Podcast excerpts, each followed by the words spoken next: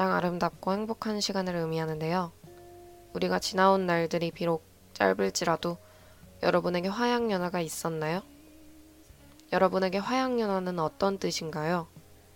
오늘 우리는 우리들의 화양연화에 대해 이야기해 볼까 합니다. 초승의 그대는 은하가 되어요. 들으며 오늘 혼밥 문 열겠습니다.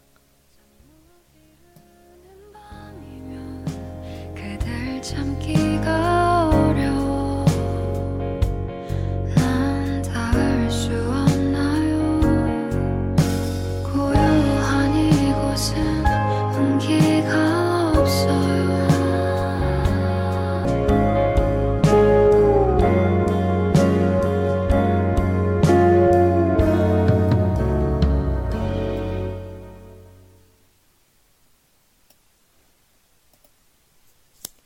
라디오 시작 전 방송 청취 방법을 안내해 드리겠습니다. 실시간 듣기의 경우 매주 일요일 밤 11시 yirb.연세.ac.kr에서 지금 바로 듣기를 통해 들으실 수 있고 다시 듣기의 경우 사운드 클라우드에 yirb를 검색하시면 혼밤을 비롯해 다양한 여배 방송을 들으실 수 있습니다. 저작권 문제로 다시 듣기에서 듣지 못하는 음악은 사운드 클라우드에 업로드된 선곡표를 통해 확인하실 수 있습니다. 혼밤의 첫 곡으로 초승의 그대는 은하가 되어요 듣고 오셨습니다. 제가 생각하는 화양연화 하면 떠오르는 이미지에 맞춰 곡을 골라보았는데요. 청취자분들이 마음에 쏙 들어하셨으면 좋겠습니다. 누군가 저한테 인생에서 가장 아름답고 행복한 시간이 언제였어? 라고 물으면 저는 그날의 기분, 냄새, 장소, 그리고 사람들이 생각이 나는 것 같아요. 하지만 이 기억이라는 게 아주 가까이에 있는 것 같다가도 신기루처럼 곧 사라지는 그런 습성이 있어요. 그래서 저는 장소나 냄새에 대해 굉장히 민감하고 까다롭게 구는 것 같습니다. 여러분, 계절에도 냄새가 있는 거 아세요? 봄에는 봄 나름의 냄새가, 여름엔 여름의 냄새, 가을, 또 겨울, 제각각의 냄새를 가지고 있죠.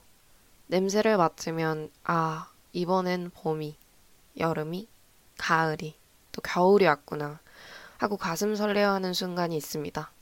그게 누군가에겐 꽃내음이, 붕어빵 냄새가, 은행 냄새가 될 수 있을 거예요. 오늘은 그 행복했던 기억을 끄집어내 볼까 합니다. 이 밤 누워서 제 이야기를 듣는 분들이 주무시며 화양연화를 꿈꾸시길 바라면서 제가 있는 이곳 송도에서는 5월 12일에 국제대학교 축제가 있었어요. 축제라 모두가 서서 열광하며 소리 지르는 모습에서 저희가 마스크를 쓰기 전이죠. 2019년이 떠올랐습니다. 그때의 사람들은 우리가 이렇게나 오래 마스크와 함께 할 줄은 꿈에도 몰랐을 거예요. 금방 지나가겠지 하고 버텼던 지난 날들이 벌써 까마득해 보입니다. 마스크를 쓰고 활동을 하기 시작한 지 2년이 좀 넘어가요. 규제가 좀 풀리면서 요즘엔 길거리에서 마스크를 쓰지 않는 사람이 종종 보이는데요. 아직도 어색한지 깜짝깜짝 놀라곤 합니다. 이젠 마스크를 안 쓰는 삶이 더 어색한 것 같아요. 비대면으로 교수님 얼굴을 마주하는 것이 더 편해져 버린 21세기에 살고 있는 제가 이따금 서러워집니다.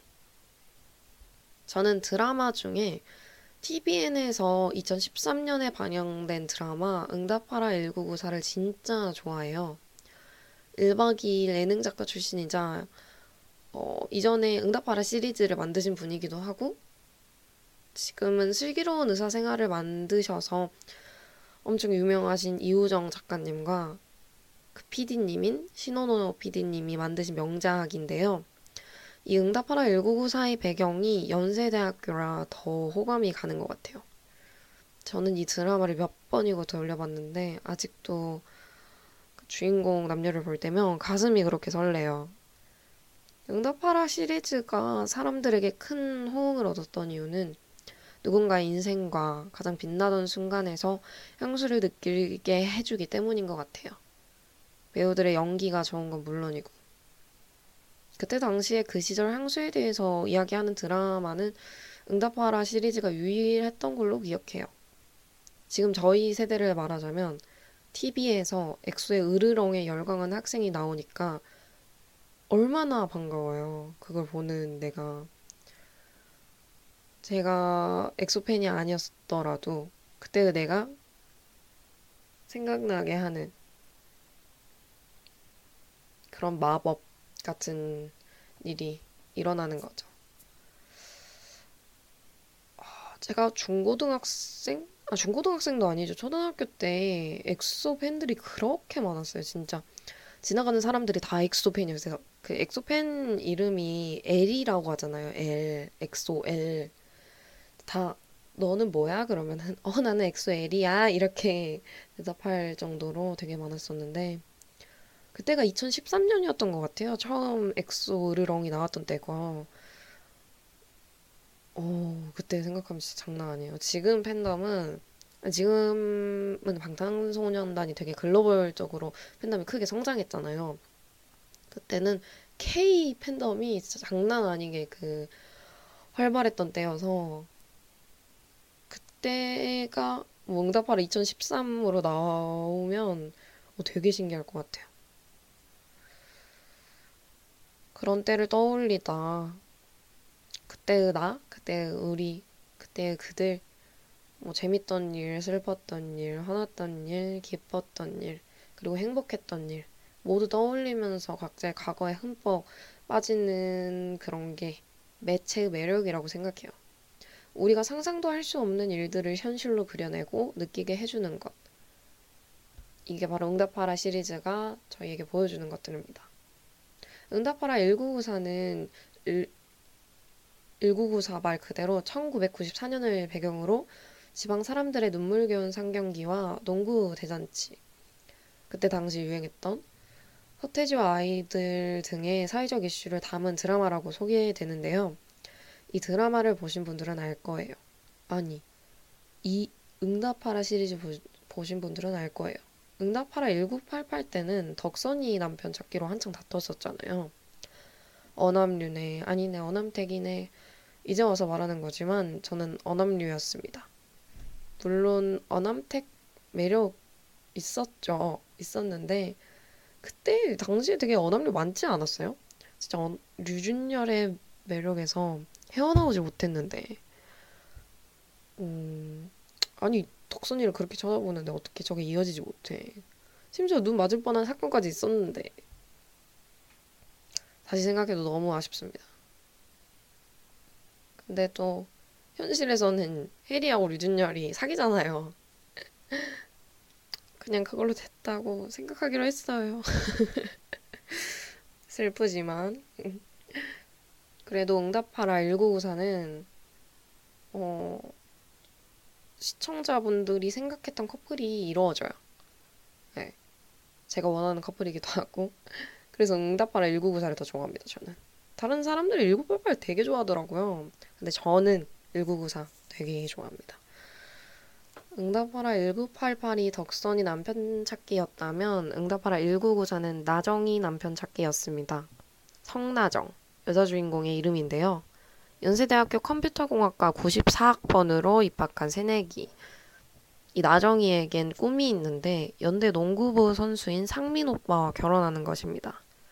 오로지 상민 오빠와 연애하겠다는 일념 하나로 서울에 상경하겠다며 공부한 결과 같은 학교에 입학해 지금 컴퓨터공학과를 다니고 있죠. 그런 나정이에게 봄꽃 같은 진짜 첫사랑이 찾아오는데요. 그 첫사랑과 친구들, 그리고 나정이의 인생과 그 시대의 청춘들에 대한 이야기입니다. 여기서 나정이 아버지가 그 유명한 성동일 씨잖아요. 여기서는 서울 쌍둥이 코치 성동일로 나오는데 어, 성동일 없는 응답하라 시리즈 상상도 하기 싫습니다. 그런 성동일과 어머니 이일화는 서울로 상경한 나정이를 위해 경상도 마산에서 상경해 신촌의 신촌하숙이라는 하숙집을 운영합니다. 이 신촌하숙에는 서울 출신 칠봉이, 경남 삼천포 출신 삼천포, 전남 순천 출신 혜택, 전남 여수 출신 윤진이, 충북 괴산 출신 빙그레, 그리고 이전부터 서울로 상경에 먼저 살고 있었던 마산 출신 쓰레기가 이곳에 사는데요. 이 신촌 하숙에서 일어나는 일들을 보여주는 게 응답하라 1994입니다.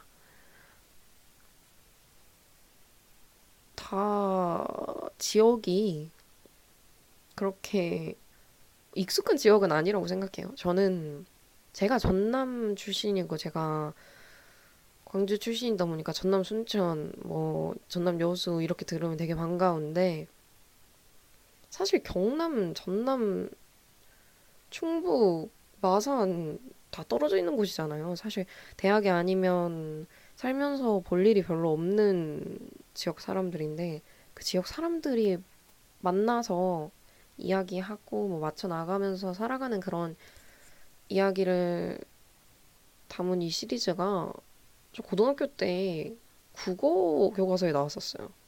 그 사투리에 대한 정말 좋은 사례라고 교과서에 나왔던 그런 그 경험이 생각이 납니다. 이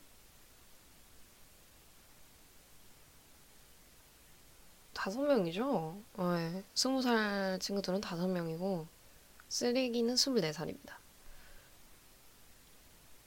총 하숙집에 사는 사람들이 여섯 명인 거죠. 저는 지금 기숙사에서 두 명 살고 있는데 여섯 명 어, 방만 따로 쓰면 되게 재밌을 것 같아요. 같은 방을 여섯 명이서 쓸 수는 없어. 제가 고등학교 때도 기숙사 생활을 했어가지고 고등학교 때는 네 명이서 같은 방을 썼었거든요. 근데 진짜 너무 좁고 너무 힘들었어가지고 지금 제가 송도 기숙사에 살고 있는데 이 송도 기숙사에 2분의 1 정도 되는 곳에서 4명이서 살았어요. 거기서 도대체 어떻게 공부를 했는지 모르겠어. 그래도 이렇게 열심히 공부를 해서 제 꿈에 그리던 연대를 와서 너무 좋습니다. 간략하게 등장인물에 대해서 소개를 해볼 건데요. 먼저 칠봉이에 대해서 소개를 해볼까 합니다. 칠봉이는 대학 야구 최고 에이스로 정통파 우완 투수입니다.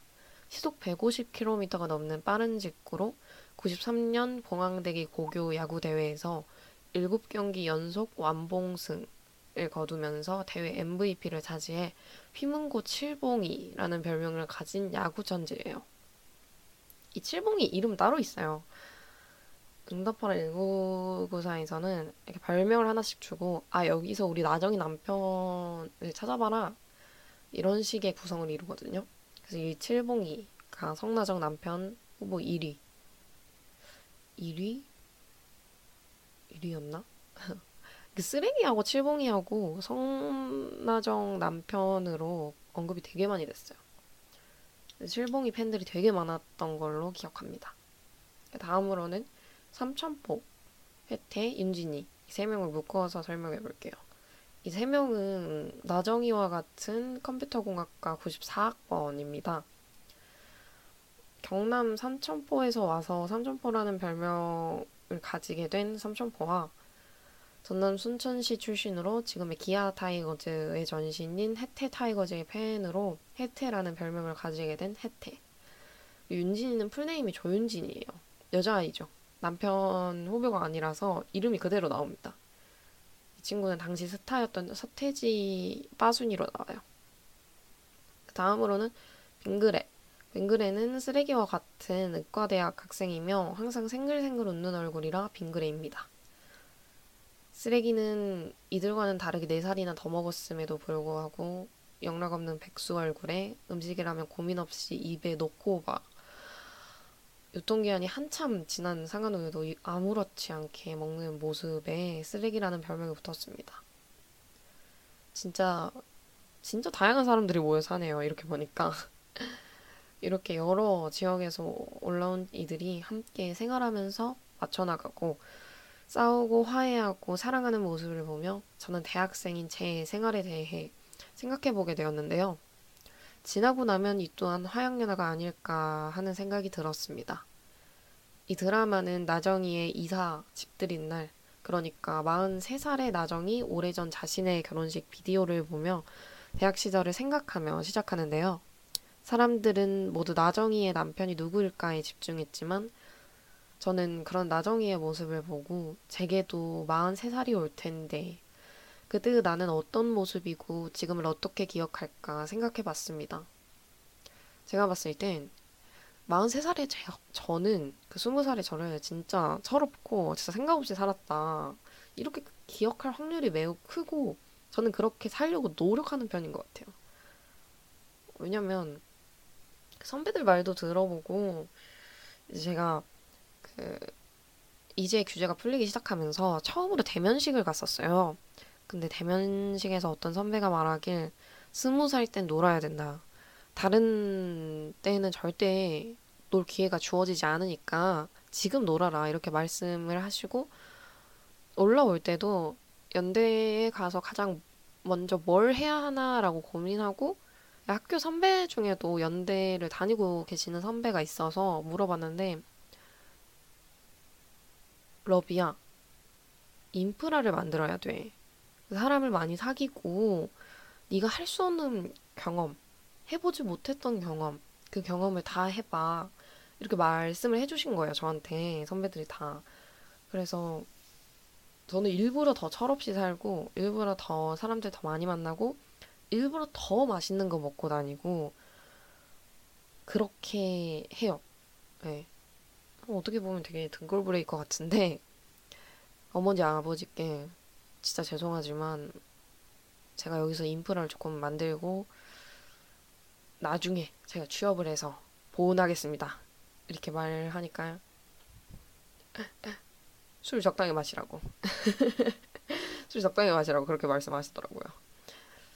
그때 생각하니까 웃음이 좀 나는데 나중에라도 이 응답하라 1994를 보실 분들을 위해 스포는 최대한 피하고 있지만 저는 진짜 간략하게 이 드라마에서 소개해봐라 하면은 진짜 완벽해, 퍼펙트 이라고 설명할 수 있다고 생각해요. 배경은 1994년이지만 그때의 감정이나 지금의 감정, 그리고 그때의 상황, 지금 상황, 환경 이런 것들은 얼추 비슷하거든요. 감정이입도 되고 과거에 저도 생각나고 혹시라도 응답하라 1994를 보고 싶은 분들은 어서 빨리 보세요. 진짜 강추합니다. 무엇보다 주인공들이 모두 연대 출신이라 그 속된 말로 연봉이 엄청 차는 것 같아요. 고등학생 때 힘들면 이 드라마 보고 막 돌려보고 그랬는데 제가 이곳에 있을 줄이야. 저는 가끔씩 놀래요. 아, 진짜 말하고 생각하는 대로 될 수 있구나 하는 생각이 들어서 그렇게 생각하니까 언행을 조심하는 편입니다. 여러분도 진짜 꼭 이루고 싶은 꿈이 있으면 계속 생각하고 말하고 행동하세요. 꿈을 계속해서 말하면 그 꿈을 닮아간다는 말이 있잖아요. 진짜 맞는 말인 것 같아요. 그러니 꼭 이루고 싶은 게 있다면 깊이 바라시고 그걸 꼭 이루는 멋진 사람이었으면 좋겠습니다. 보면서 느꼈던 건 인생이라는 게 참 굴곡진 것 같아요.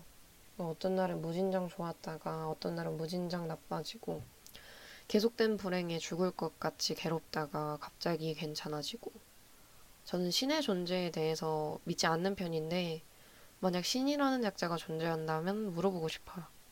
도대체 어떤 의도로 우리를 이렇게 감정에 휘둘리게 하시는지 왜 이렇게 감정을 줬고 기억하게 하고 또 사랑하게 하고 슬퍼하게 하고 행복하게 하는지. 그 답을 찾아도 바뀌고 또 다시 원점으로 돌아오는 이 문제의 근본적인 목적은 행복이라고 제시하고 싶습니다. 우리가 이토록 아프고 또 행복한 이유는 행복에게 더 다가가기 위함이라고요. 응답하라 1994도 그렇거든요. 낯선 곳에 상경한 이들이 방황하면서도 그 해답을 찾아가고 해결하려고 노력하고 이별에 슬퍼하기도 하고 새로운 사랑에 기뻐하고 환호하기도 하는 이들은 우리와 같은 사람입니다. 그렇게 힘들고 슬펐는데도 불구하고 이때가 참 좋았지 하는 거 보면 우리 인생에서 좋지 않았던 때는 없었던 것 같아요. 봐, 지나고 나면 다 좋은 기억이라고 말하니까. 43살의 나정이도 20살부터 23년간의 인생이 무조건 좋았던 기억이라고 할 수는 없겠죠. 하지만 그럼에도 불구하고 그때를 그리는 건 우리의 모든 순간순간이 화양연화이기 때문이 아닐까 싶습니다. 우리는 알고 있어요. 행복은 그리 멀지 않다는 걸. 하지만 부정하죠. 행복이라는 게 쉽게 정의할 수 없는 거라고 생각하니까요. 행복엔 조건이 있다고 생각합니다. 돈, 명예, 권력. 근데 과연 그게 진정한 행복일까요? 물론 행복할 순 있겠죠. 돈이 있으면 밥을 먹을 수도 있고, 예쁜 옷도 입을 수도 있고, 살아갈 집을 구할 수도 있고, 명예, 권력, 살아가는데 유용할지 몰라요. 하지만 그게 없다고 해서 불행할까요? 그건 분명 아니라고 봅니다. 아니라고 대답하시는 청취자분들이 계실 거예요, 분명. 모두가 알잖아요. 우리가 해야 할 일은 잔잔히, 경고히, 우리의 일을 해내며 우리의 삶을 행복이라는 길에 잘 들어설 수 있도록 하는 것. 의식주, 그 조금만 있으면 우리는 그 길에 잘 들어설 수 있어요. 그 뿐입니다. 그렇다면 어느 날엔가 응답하라 2022가 나오지 않을까요? 적어도 우리의 생에서 행복했던 그 순간으로 기억되지 않을까요? 제가 생각하는 응답하라 19994의 메시지는 이렇습니다. 화양연화? 생각보다 별거 아니에요. 지금 이 순간이 화양연화일지도 모르잖아요. 노래 듣고 오겠습니다. 여러분의 화양연화에 대해서 생각해 보셨으면 좋겠어요. 정말 내가 행복했던 순간. 생각보다 별거 아닐지도 몰라요. 아침에 일어나서 맡았던 싱그러운 아침의 공기나 겨울 초저녁에 맡았던 붕어빵 냄새, 생일 때 함께 그렇게 함께여서 즐거웠던 가족들의 얼굴, 친구들의 얼굴, 그런 것들이요.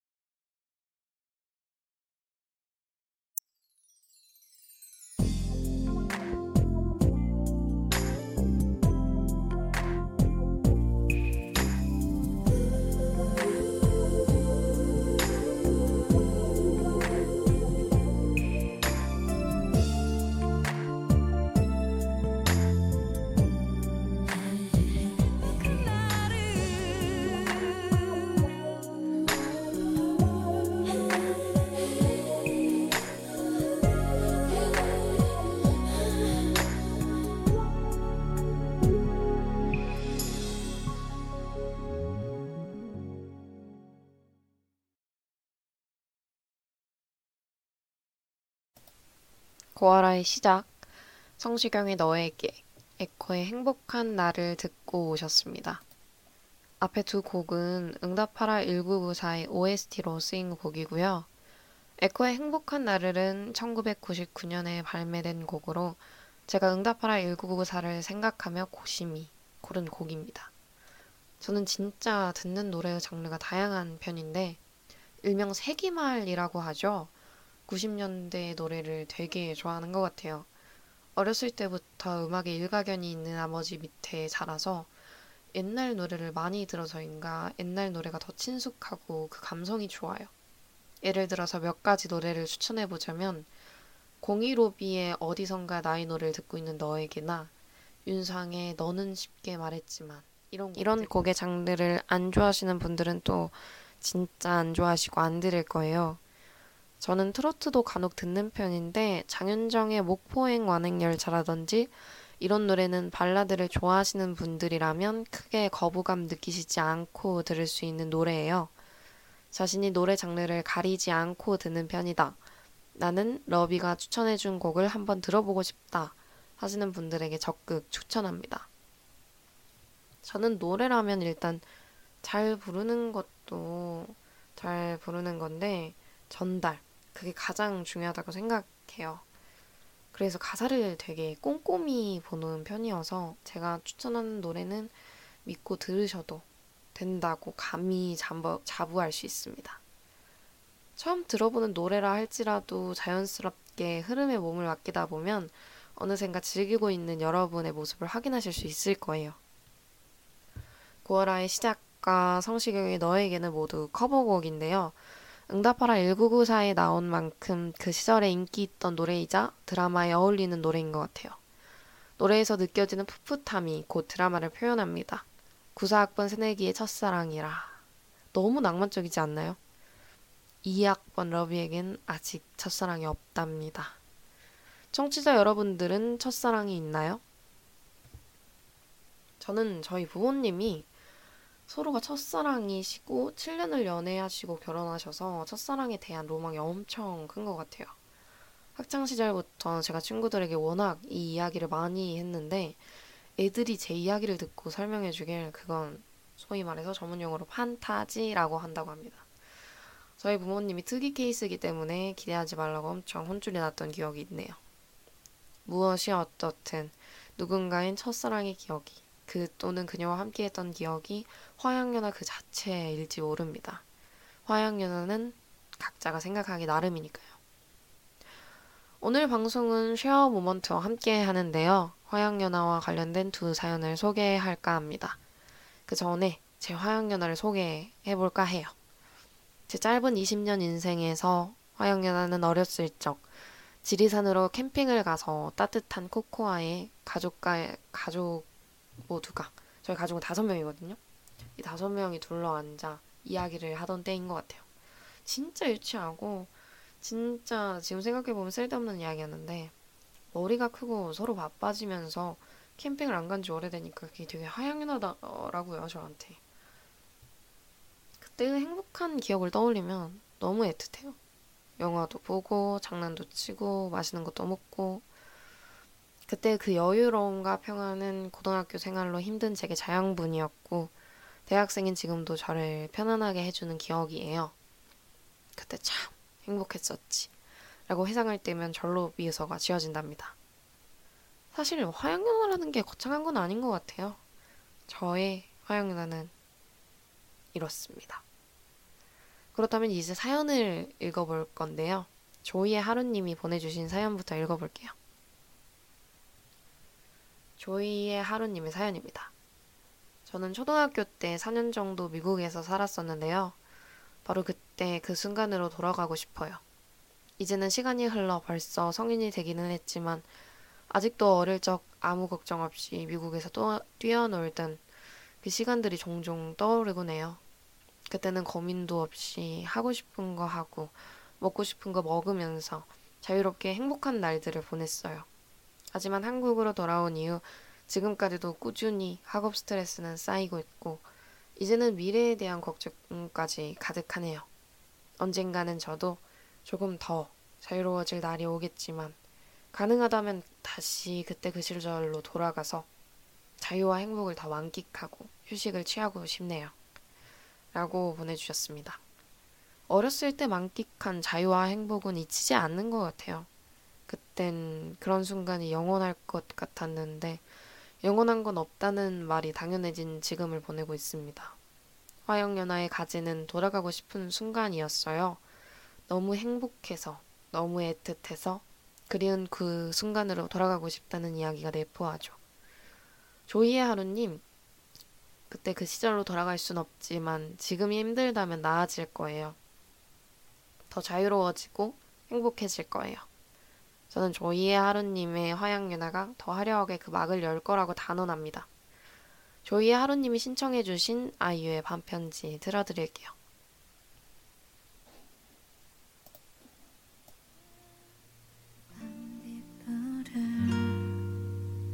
당신은 참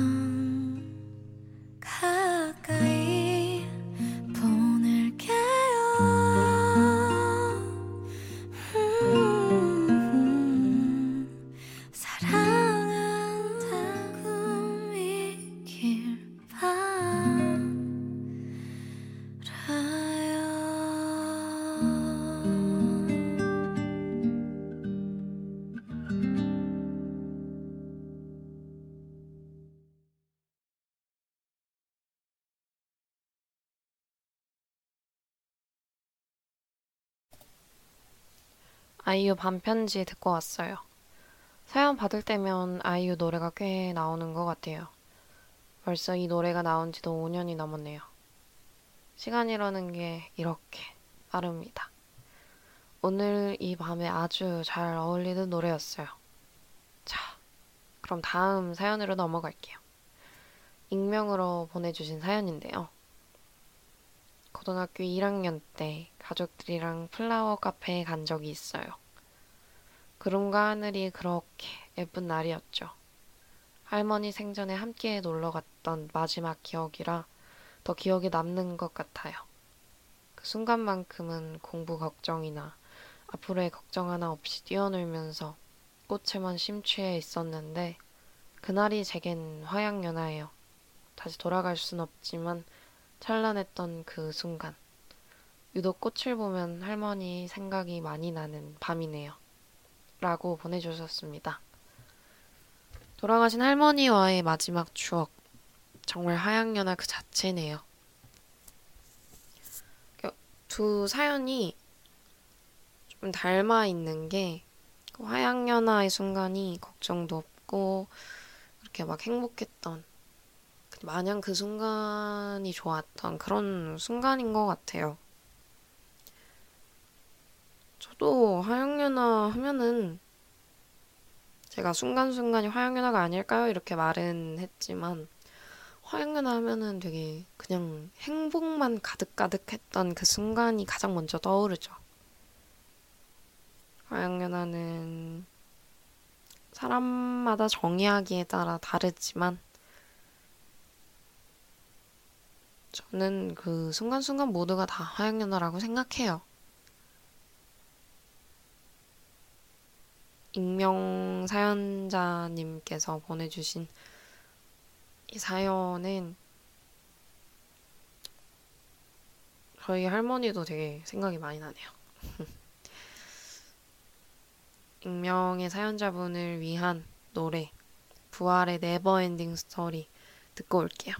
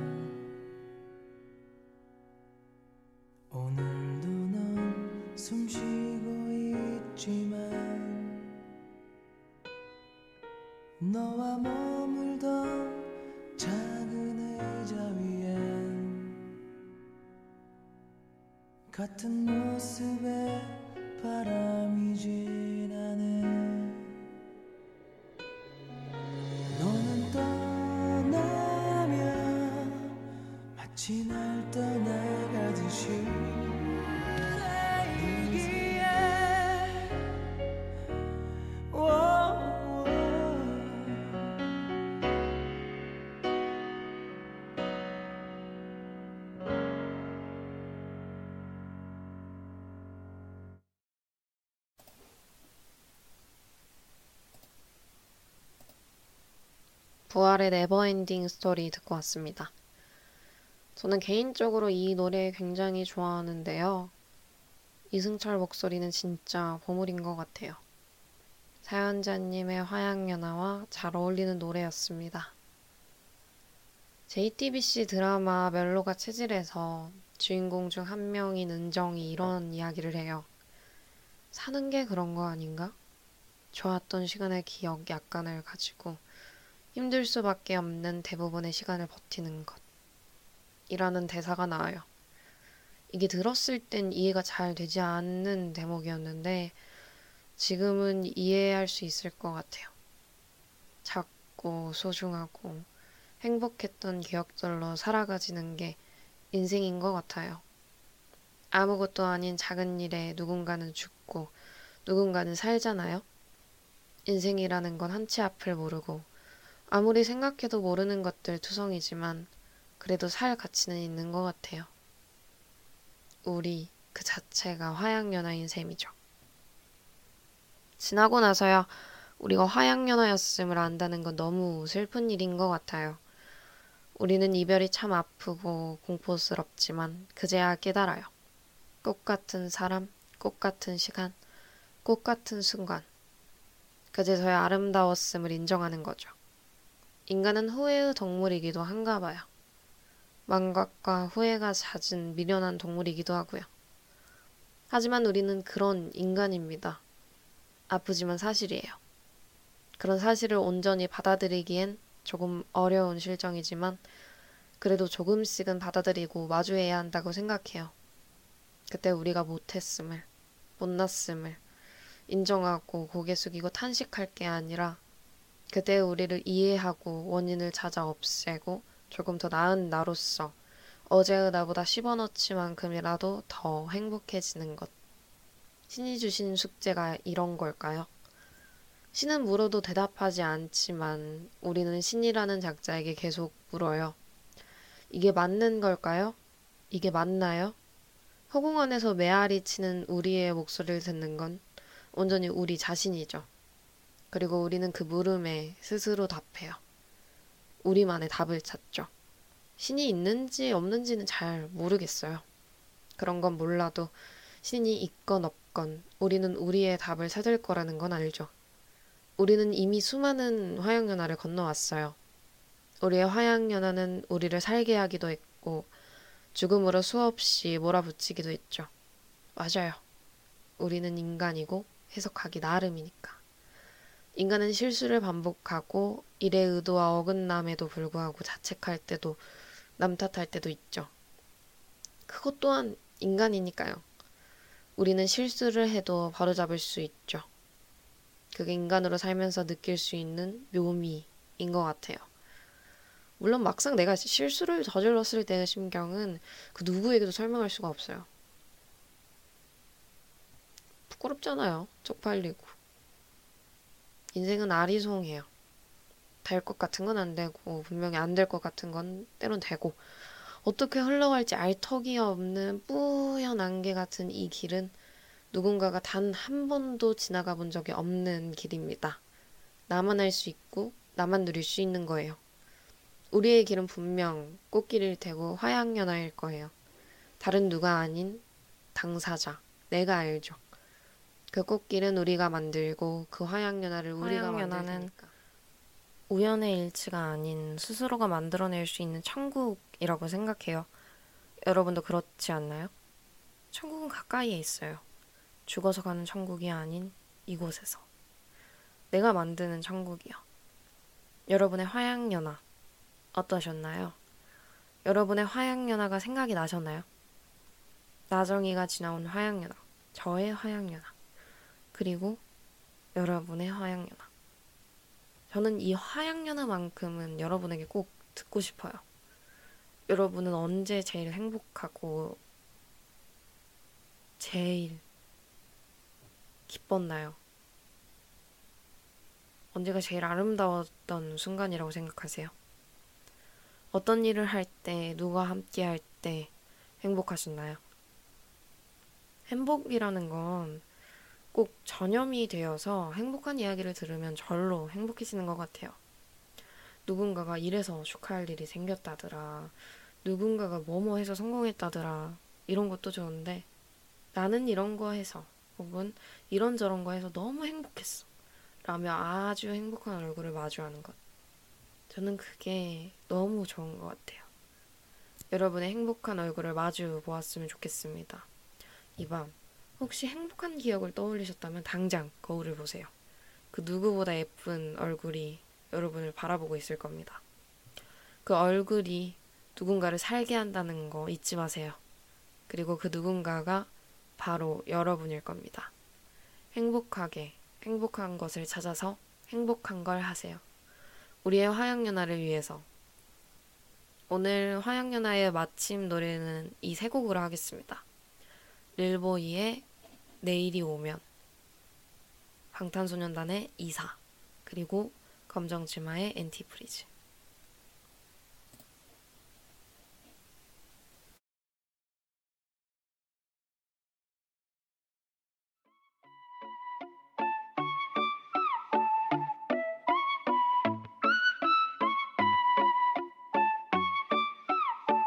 Yeah, yeah.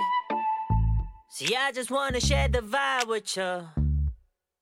우리가 10년 뒤에도 보지 못했던 감동을 너는 보게 될 거야. It's alright